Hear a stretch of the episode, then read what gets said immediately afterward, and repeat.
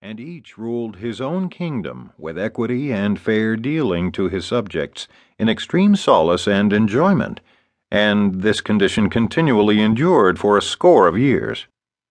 But at the end of the twentieth twelvemonth, the elder king yearned for a sight of his younger brother, and felt that he must look upon him once more. So he took counsel with his wazir about visiting him. But the minister, finding the project unadvisable, recommended that a letter be written and a present be sent under his charge to the younger brother, with an invitation to visit the elder. Having accepted this advice, the king forthwith bade prepare handsome gifts, such as horses with saddles of gem encrusted gold, mamelukes or white slaves, beautiful handmaids, high breasted virgins, and splendid stuffs and costly. He then wrote a letter to Shah Zaman, expressing his warm love and great wish to see him, ending with these words We therefore hope of the favor and affection of the beloved brother, that he will condescend to bestir himself and turn his face uswards. Furthermore, we have sent our wazir to make all ordnance for the march, and our one and only desire is to see thee ere we die. But if thou delay or disappoint us, we shall not survive the blow. Wherewith peace be upon thee. Then King Shahryar, having sealed the missive and given it to the wazir with the offerings aforementioned, commanded him to shorten his skirts and strain his strength, and make all expedition in going and returning. Hearkening and obedience, quoth the minister who fell to making ready without stay, and packed up his loads and prepared all his requisites without delay. This occupied him three days, and on the dawn of the fourth he took leave of his king, and marched right away over desert and hill way, stony waste and pleasant lea, without halting by night or by day.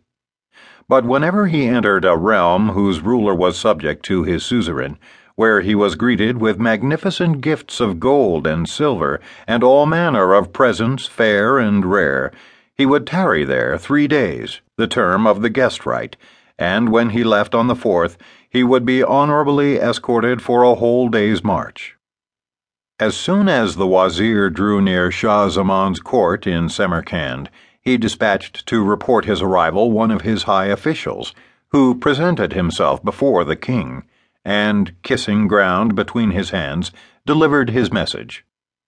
Hereupon the king commanded sundry of his grandees and lords of his realm to fare forth and meet his brother's wazir at the distance of a full day's journey, which they did, greeting him respectfully and wishing him all prosperity, and forming an escort and a procession.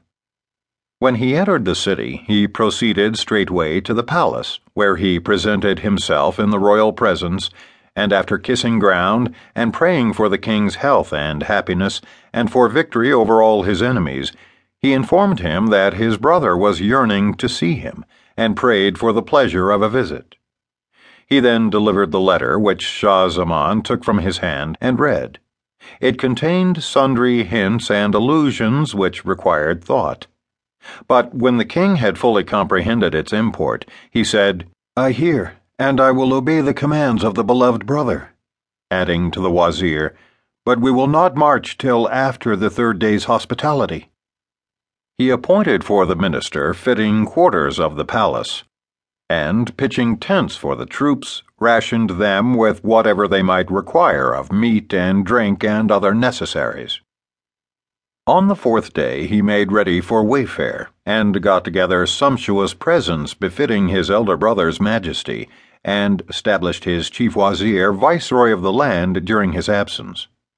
Then he caused his tents and camels and mules to be brought forth and encamped, with their bales and loads, attendants and guards, within sight of the city, in readiness to set out next morning for his brother's capital. But when the night was half spent, he bethought him that he had forgotten in his palace somewhat which he should have brought with him. So he returned privily and entered his apartments, where he found the queen, his wife, asleep on his own carpet bed, embracing with both arms a black cook of loathsome aspect and foul with kitchen grease and grime. When he saw this, the world waxed black before his sight, and he